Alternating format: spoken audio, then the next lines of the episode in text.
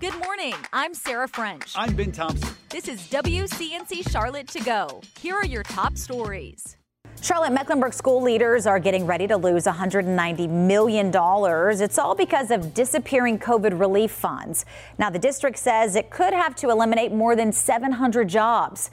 WCNC Charlotte's Destiny Richards is asking where's the money? And Destiny, the district says they're hopeful this doesn't lead to layoffs. That's right. CMS says the jobs that are going away are tied to $60 million in COVID relief funds.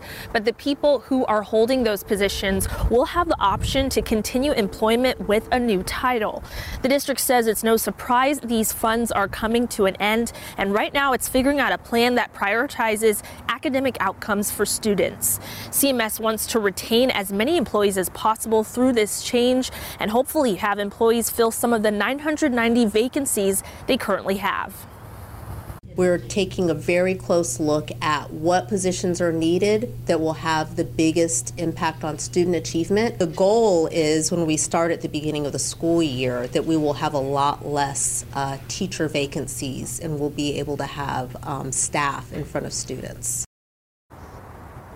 Hill says there are specifically 768 positions tied to COVID funding as well as bonuses. Live at CMS headquarters, I'm Destiny Richards, WCNC Charlotte.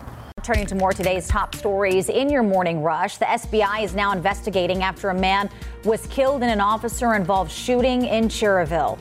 The man police killed, now identified as 35 year old Thomas Rivera. Police say they got a call Sunday afternoon for a man causing a disturbance. According to police, an officer shot and killed him after a fight broke out. That unnamed officer is now on administrative leave, which is standard protocol.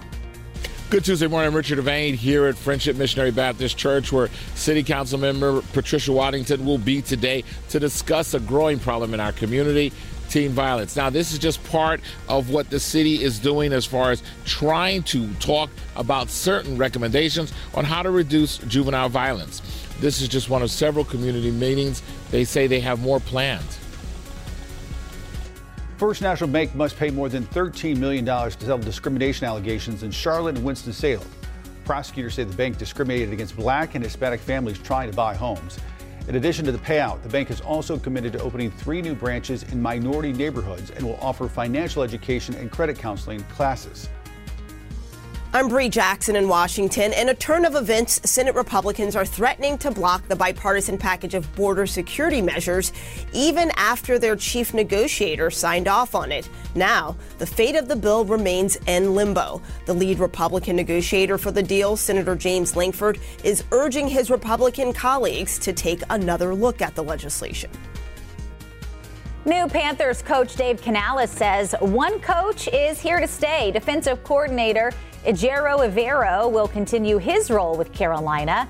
In his one season, the Panthers' defense was top five in terms of yards allowed. Evero had several interviews for head coaching positions around the league. And that's it for your morning rush.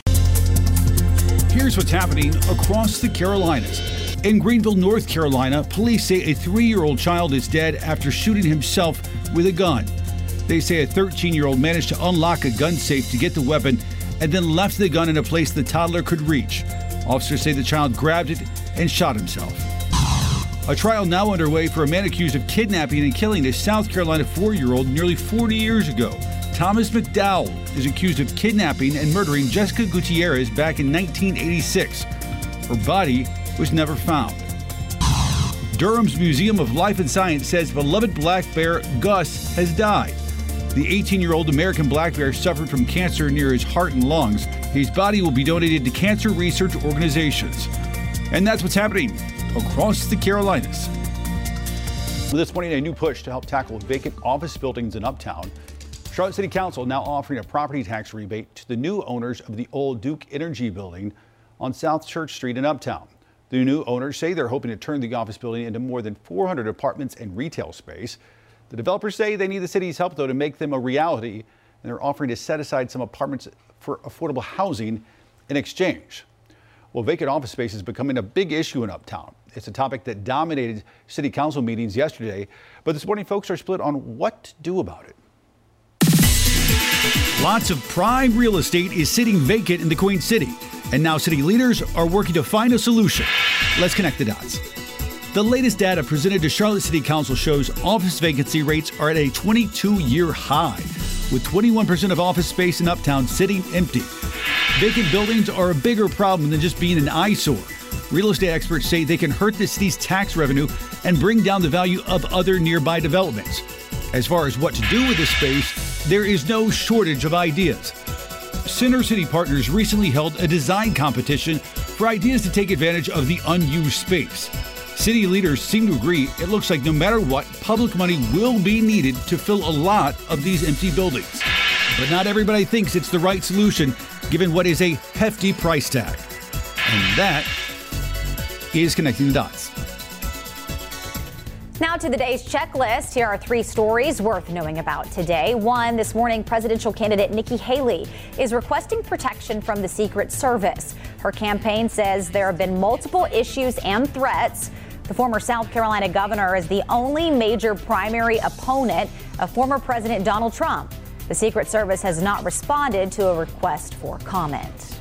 Number two, the Super Bowl officially less than a week away. And this morning, the South Carolina Highway Patrol is warning people as much fun as it is to drink and watch the game, folks should have a plan to get home.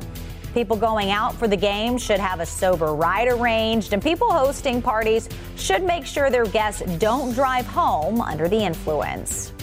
And number three, Elon University Law School's South End campus is moving ahead. The school's Flex program got clearance from the American Bar Association and another key accreditation body here in the South. The program allows students to work towards their law degree part time. It's getting ready to enroll its first students this fall. It will be the only law school here in Charlotte.